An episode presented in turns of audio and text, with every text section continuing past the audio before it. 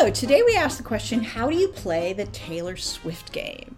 Now, this came from a TikTok video of a mom who was driving the car with her daughter and they were listening to Taylor Swift. And she tells her daughter, You know, Taylor Swift wasn't always famous. She got bullied and people said bad things about her. And she's like, What? She's like, Yeah.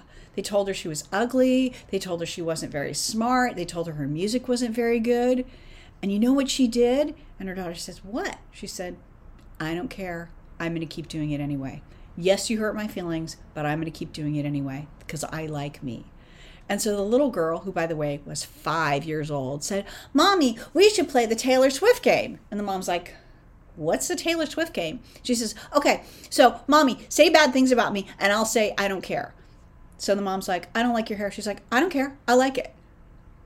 I don't like your nose. I like my nose. So she just kept going and watching her daughter practice not caring what other people think. And then she's like, okay, mommy, it's your turn.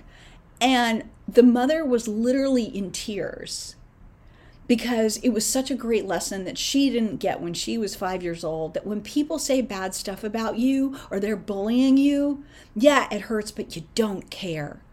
So, what do you think? Should we play the Taylor Swift game?